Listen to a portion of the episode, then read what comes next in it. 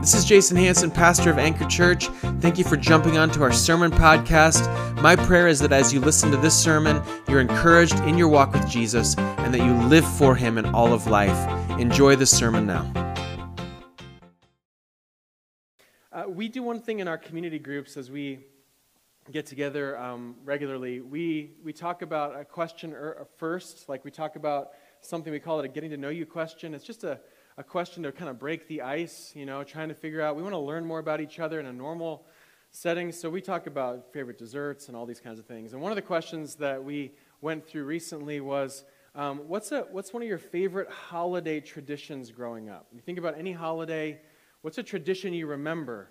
What's a tradition that you think through? You're like, oh yeah, I remember doing this as a kid, or I remember growing up. I'm sure that if I went around the room right now, um, and asked you, maybe even some of you are thinking about those right now, thinking, oh, yeah, I remember doing this as a, as a kid. One of the things that I remember doing as a kid, not so much anymore, but every Thanksgiving, um, for whatever reason, I don't know why, because it doesn't really relate to, to Thanksgiving, but The Wizard of Oz always came on. It was like The Wizard of Oz at night, it would always come on. We'd always watch it. And, um, you know, that, that's an, it's an interesting movie. Some of us are terrified by it. The monkeys scare us.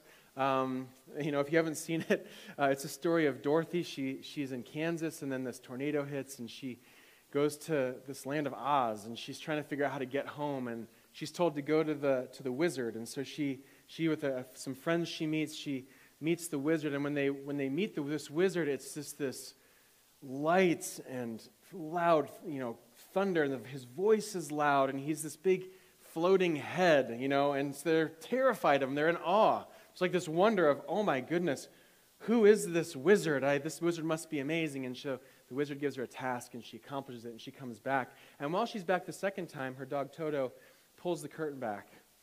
And you see that what the wizard actually is just some dude behind a curtain pulling levers, talking into a microphone. And he's trying to, he's trying to like make himself something. He's trying to produce awe, but the more that they see him, the more they realize, I don't know, like the awe kind of goes away the wonder kind of goes away. It's like you see more of something and the, and the awe the wonder leaves. We, we've had this maybe in your own life, maybe with things like, you know, you, you have this high um, view of maybe a, a, business that you're going to work for or something like that. And you kind of get in there and you realize, ah, I thought this, you know, I, I, was in awe of this place, and all of a sudden maybe not so much. Or um, you, you just see a little bit more behind the scenes, and that awe and that wonder kind of goes away.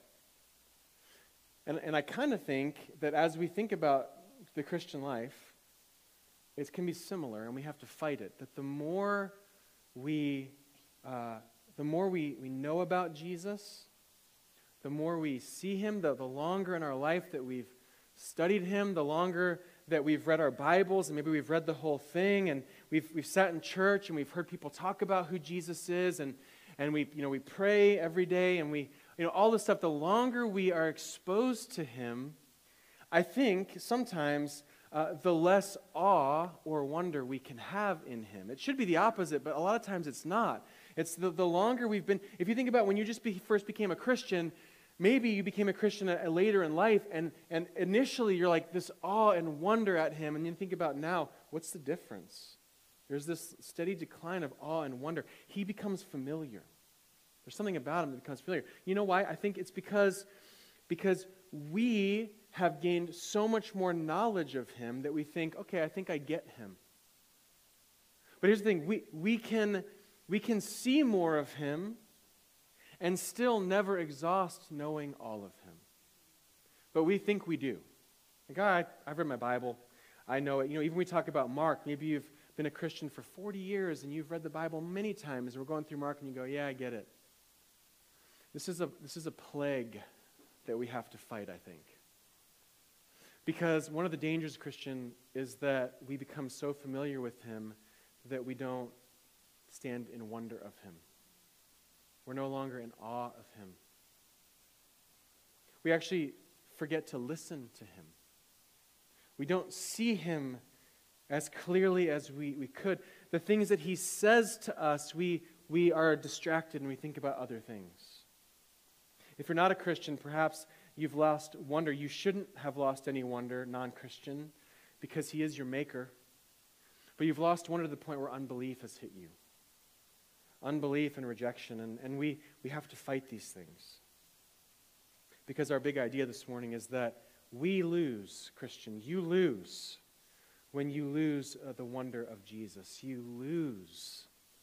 Because all of your life is supposed to be lived for Him and His glory and, and His name and who He is.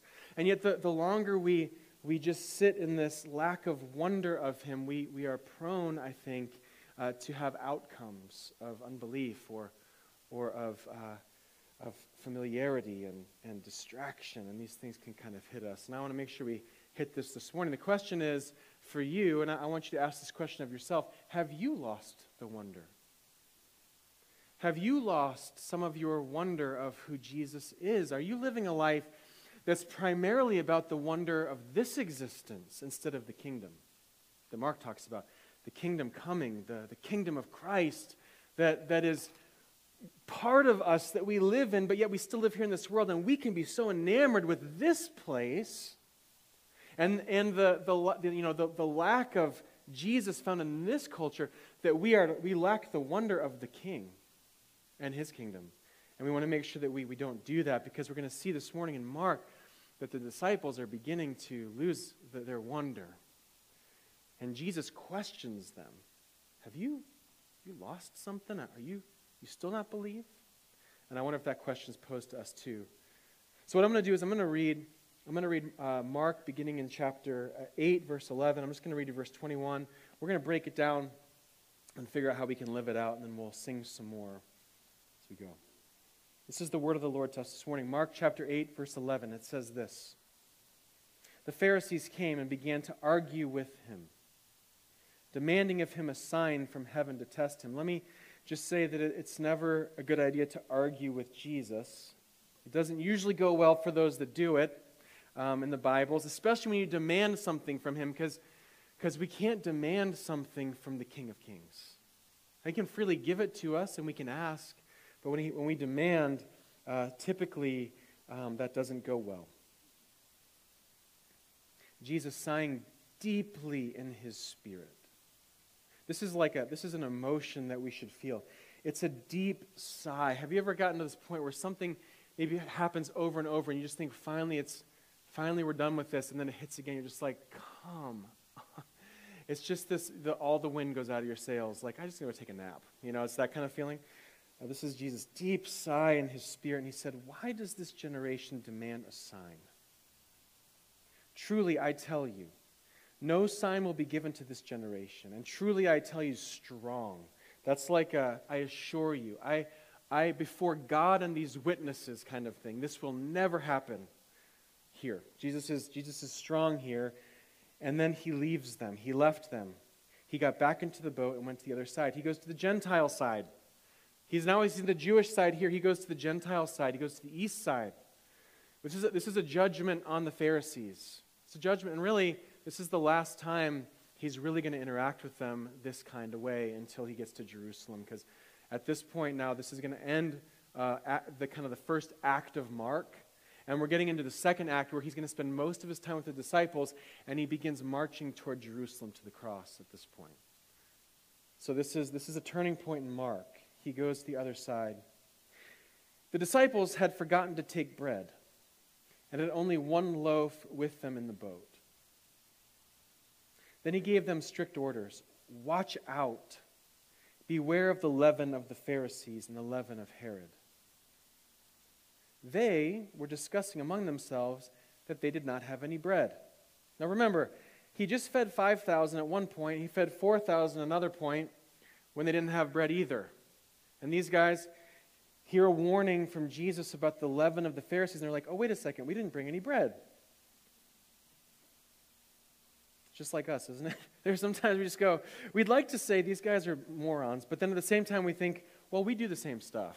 I mean, God meets us yesterday, and today we're like, when is it God gonna, He's going to work for me or what? Right? We just forget last week He gave us whatever He gave us, and we were like, thank you, Lord. And then today something goes wrong, and we're like, is God here? You know, we forget uh, just like they did. This is, makes the Bible real because they're like us. We are like them. Aware of this, He said to them, why are you discussing the fact that you have no bread? Don't you understand or comprehend? Don't, do you have hardened hearts? Do you have eyes and not see? Do you have ears and not hear? Which this is an indictment because remember, there's insiders and outsiders in Mark, and he's asking questions to them that he's asked of all the outsiders. What, why, don't, why aren't you guys seeing this? Are you guys outsiders still? Do you not understand? And he says, uh, And do you not remember? When I broke the five loaves for the 5,000, how many baskets full of leftovers did you collect? Twelve, they told him. When I broke the seven loaves for the 4,000, how many baskets full of pieces did you collect? Seven, they said. And he said to them, Don't you understand yet? This is, um, like I said, this is a turning point here. Because he's going to spend most of the rest of his journey here with the disciples. He's going to be doing ministry, but it's going to be primarily with the disciples, and he's going to try and just stay with them. He, I don't know, maybe, maybe this is the part where he realizes, you know what? I got to spend way more time with these guys because they still don't get it. You know, before he was like, I think that these guys are getting it, maybe. You know, in his humanity, he's like, I, these guys are getting it. All right, sweet. And all of a sudden, wait a second, I got to time out on all the other stuff because these guys are supposed to build the church pretty soon, and they still don't understand. He's almost in awe of their lack of belief. And so here, here he's going to spend, after this, most of his time marching to, to Jerusalem, it's just spending time pouring into these guys, spending time with them. Listen, making the way of the kingdom very clear to them, and also making the way of the cross very clear to them. This is going to be the trajectory at this point. The way of the kingdom, the kingdom of, of the coming, uh, uh, of the Son who came, the Messiah, is going to be clear. And the fact that if you're going to follow Jesus, the way you follow him is to take up your cross and follow him.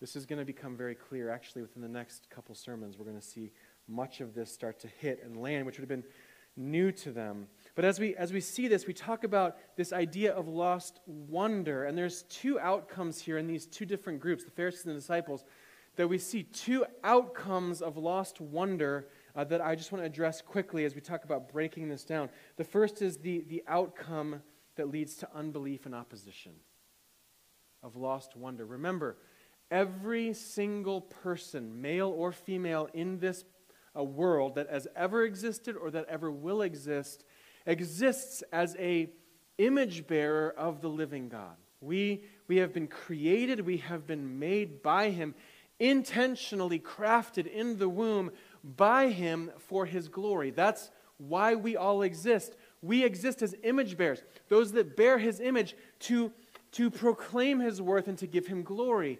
And when sin broke into the world, so did the, lost, so did the wonder of who He is.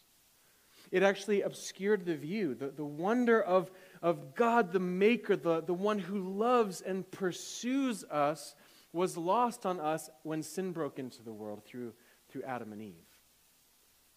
And so we look at this and we see opposition by the Pharisees, and, and, it doesn't seem like opposition at first because they're simply asking a question Hey, can you prove to us that you are a prophet? Which in the Old Testament was very common. The guys would, you know, prove to us that you're a prophet, and they would. They would, they would prove it. It was a common thing for people to do. Here's the difference, though, with these guys. How much more does Jesus have to prove himself? Because, because he's, he's raised people from the dead. He's healed people. He's cast out demons. He's fed 5,000, more like probably 10 or 15,000 with women and children.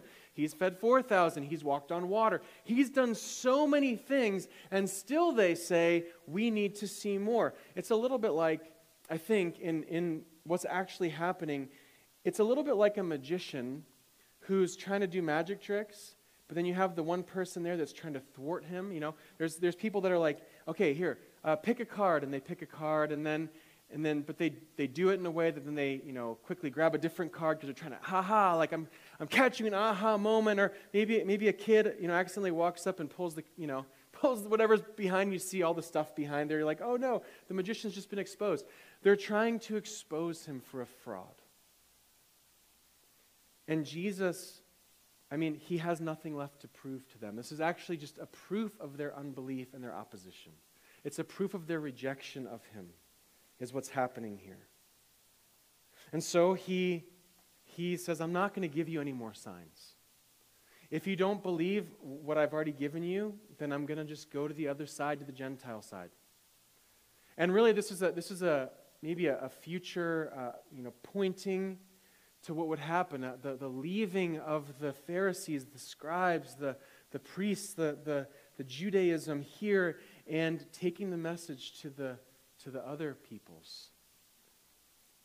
Perhaps this is what's happening, and Jesus is just saying, Look, I'm going to go over to the other side.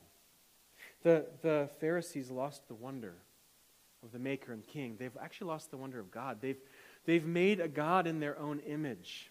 They've said, I want God to be these things. We've seen this a number of times where it's about traditions and culture and all of this. And Jesus is saying, What about me? And they say, Show us a sign. He says, I'm going to the other side. You've, you've, you've lost the wonder of God.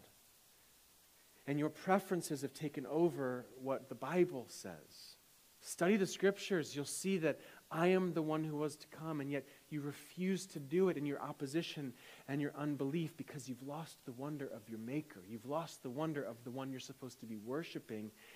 And so I'm going to go to the other side in judgment. And maybe, maybe you're here this morning, like I said before, and you're not a Christian. Maybe you know you're not a Christian. Maybe you're um, a high school or junior high kid. Maybe you're new to the church. Maybe you're watching online. I don't know. But maybe you you've, you've been seeking for a while and you're wondering about who this God is. Let me tell you who he is. And if you choose not to believe it, that's on you. Like Jesus. I'm just going to say, I'm going to tell it to you. You don't have to believe it, but there is judgment. Here's the reality you've been made by a God who loves you, who, who makes you in his image, non Christian. And your, your choice to either believe or to not believe is your choice, but your eyes have been tainted. You, you don't have the wonder of the Maker. And what's incumbent upon you to do is to, and I think it's as basic and simple as this cry out to the Maker that you need Him and that you want to see Him he will make himself plain to you. Ask him. You think, well, I don't want to test him. Well, you're not testing him, you're asking him to show himself to you. And I think that those are the, the prayers that he loves to answer. So ask that question because to, to be under his care, to be under his kingdom, is simply just recognizing that you can't do it on your own. You need another to, to walk with you and to actually save you from yourself, save you from your sins. And He can do it. Ask Him and He will. This is my plea to you. Otherwise, uh, there will, and this, you know, the, the best part about that is that now is the time. Because there will be a time when you leave this earth for the final time, when you close your eyes and you breathe your last breath, that you will see Him face to face, and your decisions here matter there. Will you follow Him or not, is the, is the question. So, this is the first outcome it's unbelief and opposition. But I'm guessing that, that more of us in this room are in the second category, the second outcome of opposition, which is familiarity and distraction. Becoming overly familiar and distracted, which the disciples find themselves in this place because Jesus gets in the boat from the Pharisees and he says, Look, guys, I need to tell you, this is of utmost importance. You need to understand this. You need to beware. I'm giving you a solemn warning. Beware of the leaven of the Pharisees. And he uses the word leaven. You know, we, we don't often talk in leaven terms. Um, I think maybe yeast is similar, maybe. I don't know. I don't anything about baking. I'm assuming it is.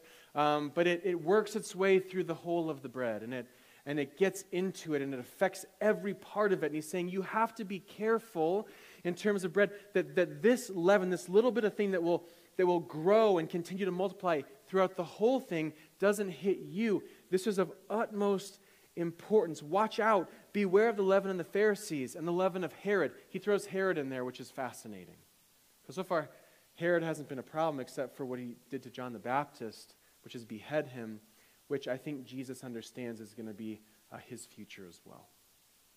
It's the killing it's the killing of God's people, of Jesus, of the, of the prophet that would come before. And so he's saying, Beware of this. Beware because this is going to get inside of you. This is going to creep in, and you guys need to beware. Jesus fully knows pretty soon I will no longer be with you. And I want you to warn you that you have to beware of this. What just happened over there where they're asking for signs, beware that doesn't happen to you.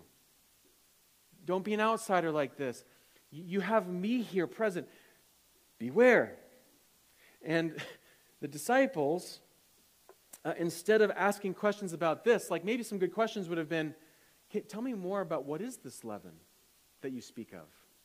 Or maybe, um, wow, this seems like a strong warning, Jesus.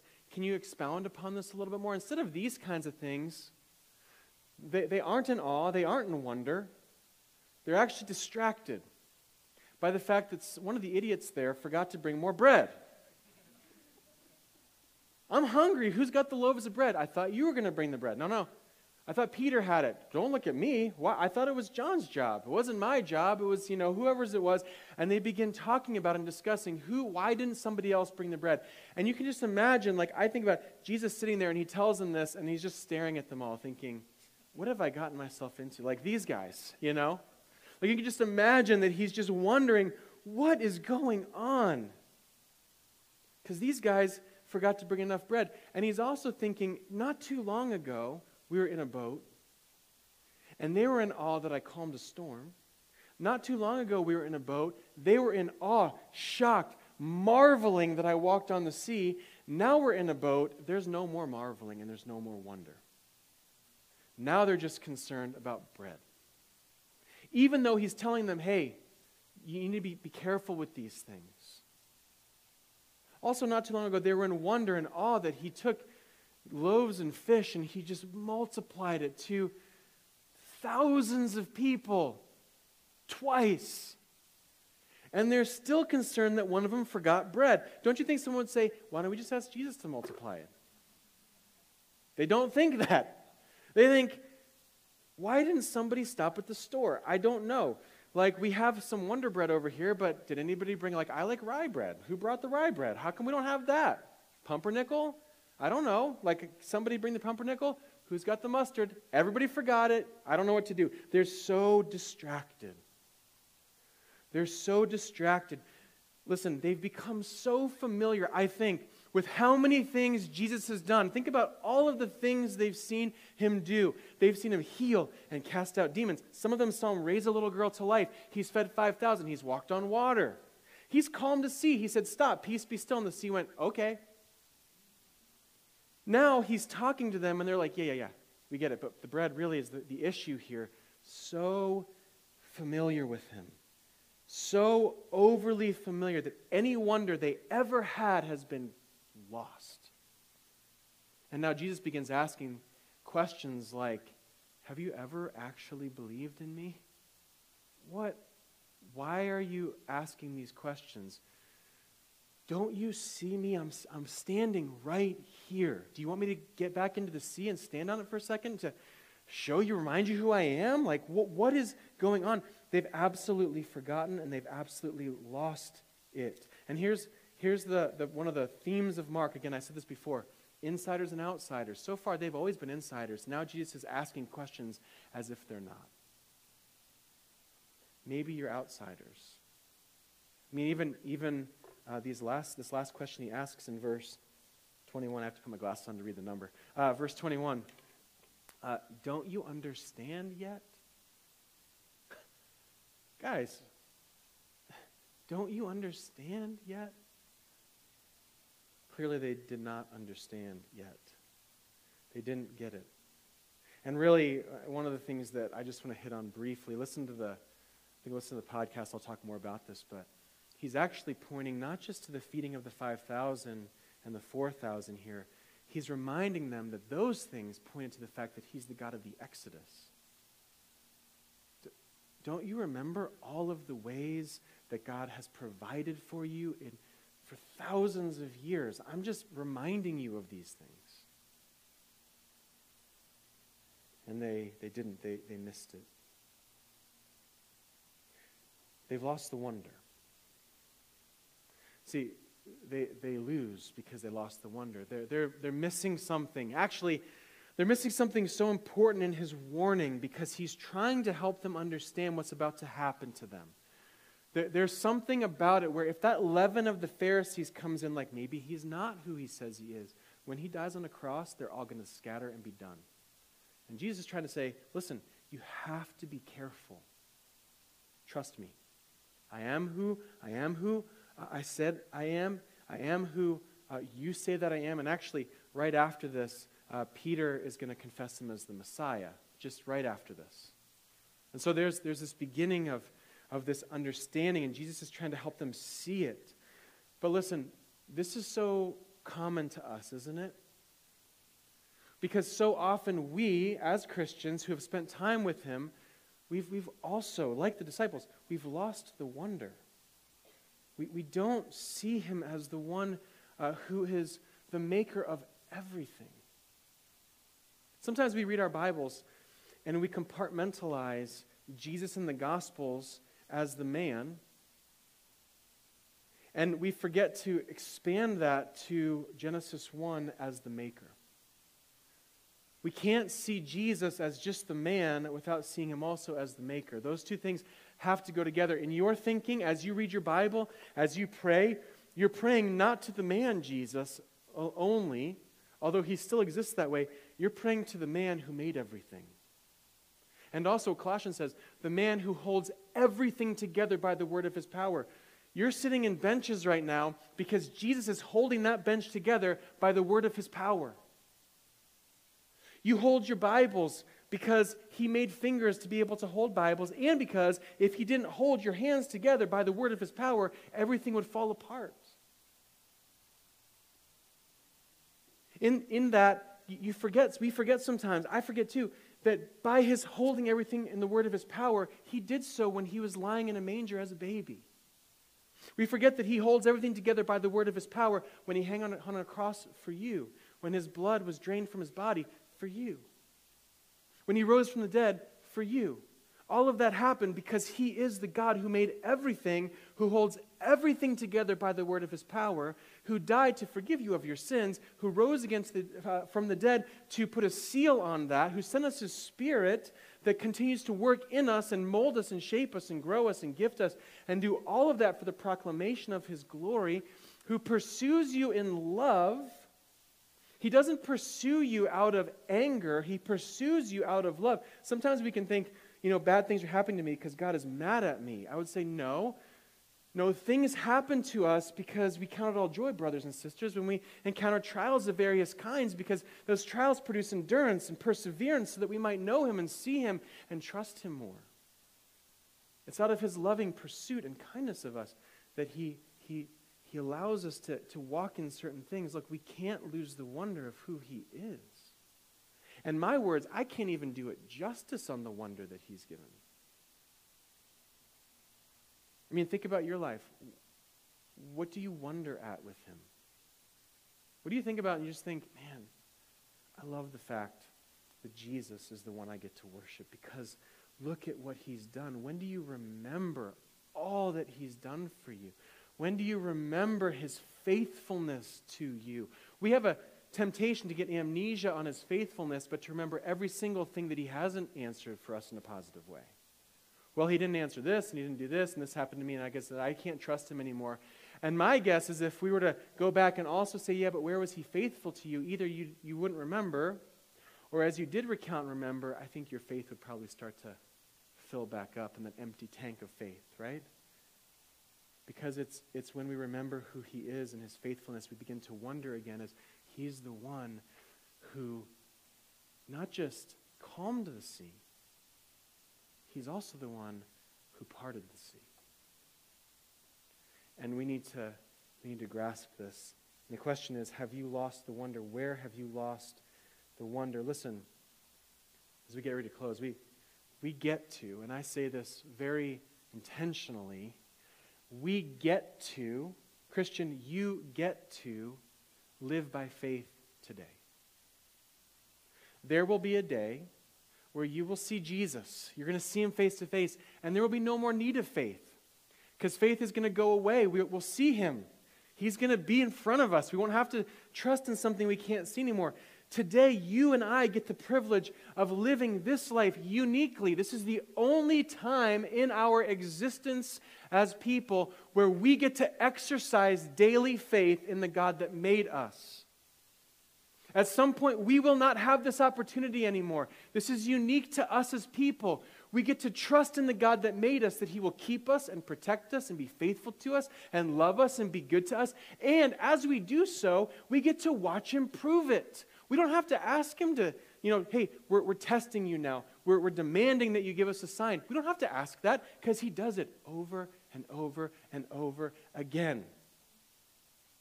We have the opportunity to watch Him work this way. The angels look down and they marvel at what He's doing. Do you?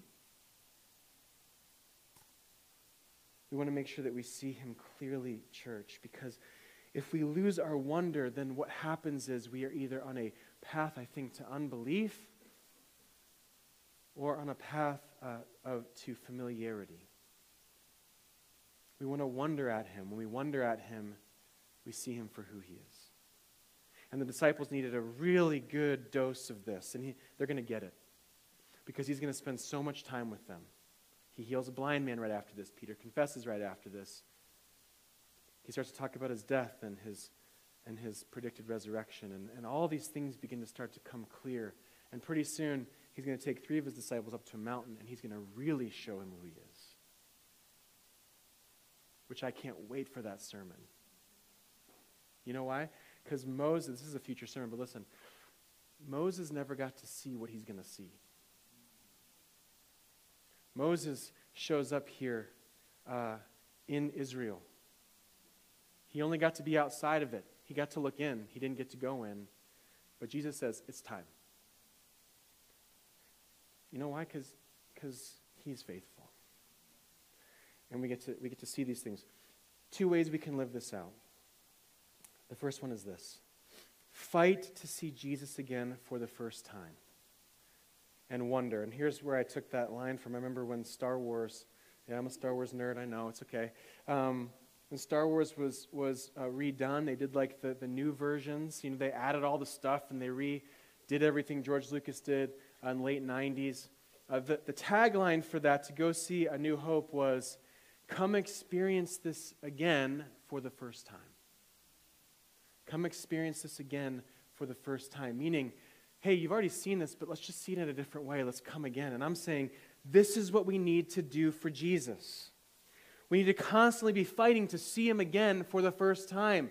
What was it like when you saw him for the first time? What was that feeling in your heart when you just realized, oh my goodness, I see him. Maybe think about an experience that you've had where you saw him in, in awe and wonder for who he was. We want to fight to see that again. We want to fight to pray. Maybe this is just spending intentional time praying and asking God to open your eyes again by his Spirit to see him clearly. Maybe it's just pondering his working. Maybe it's reading your Bible again and going back and saying, hang on, let me remember who God is because I can't separate Matthew, Mark, Luke, John God from Genesis, Exodus, Leviticus, Numbers God. Same God, same working, same pursuit, same love, same faithfulness. We have to see, see Him. We want our, our eyes to be open. So fight for that. Do not fall into just distractions. Look, our life is full of distractions. And actually, the world that we live in is constantly trying to distract us even more. There's another app coming out, and another thing coming out, and another TV station, and another. And I'm, but before you know it, I mean, I'm the same way. I'm paying for like 10 different, you know, streaming services, and I got, you know, stuff going on. And I'm like this app, and I, on my phone, and I, I look how much, you know, my phone sends me a weekly update. This is how much time you spent on your phone. You go, really? It doesn't seem like that much time. Um, we're just constantly distracted and you're being discipled by something. But we got to fight to see Jesus uh, again for the first time and then wonder. We want to be purposely biblical, like I said earlier. And the second way that we can live this out is to live in groups. This is one of our, um, one of our connection strategies for how to get plugged into Anchor. It's intentional. You know, gather on Sundays, what you're doing. Thank you for being here, braving the exodus of the summer. Um, living in groups and finding joy through serving one another. Those are the three ways we feel like if you're doing all those three things, I think you're going to find yourself meaningfully involved here and meaningfully connected. But living in groups is more than just connection. Living in groups means joining a huddle group or joining a community group. Huddle is like discipleship, smaller groups. Community groups like a small group, you know, 15 to 20 people. um, join those because those intentionally are set up to encourage one another to see Jesus, to wonder at him. You know why? When, I, when I'm sitting in that group, in my group, and I, we're going around talking about prayer requests, or, and someone says, Hey, let me just tell you an answer to prayer. I've been praying for this person. This is what God did. My wonder level goes up. When we, when we are uh, going through, uh, you know, something in the Bible, answering some of these questions, and I hear people talk, and, and I know the struggles in their life, yet they're still trusting Him, and they've seen His faithfulness, my wonder level goes up. When you're going through a book study or something like that in your huddle group, and you, and you get to a, a, a chapter in that and you're talking about it, your, your wonder level goes up. We have to constantly be, be, be replenishing those things because sin just drains it out of us. So does this distracted world, and we can't fight for it. If you want to figure out how to get involved in an anchor community or an anchor, anchor huddle, you can come talk to me. Or there's an orange sign in the back that has two QR codes. One says huddles, one says communities. Click that, hit the button, sign up, and we'll get back to you. All right? It's very easy to do, but live in groups. Julie, I'm going to have you come up and get ready to, to close this here. We want to fight to see Jesus again for the first time, we want to live in groups. Church, as Christians, our wonder level of Him should not go down, it should go up. You will never exhaust how amazing He is. You're never going to get to the end of it. It's not like finishing a Netflix series where you're like, all right, well, what's next? There is no what's next. He is what's next. Especially when we think about the fact that we live for His kingdom because He is the King. We do so with joy uh, because He saved us, church, because we are His body. May it be that we, we live our lives for His glory and His name constantly. May we not fall into this trap of just forgetting. May we know Him. Amen? Let's do so together. Me pray for us and then we'll sing.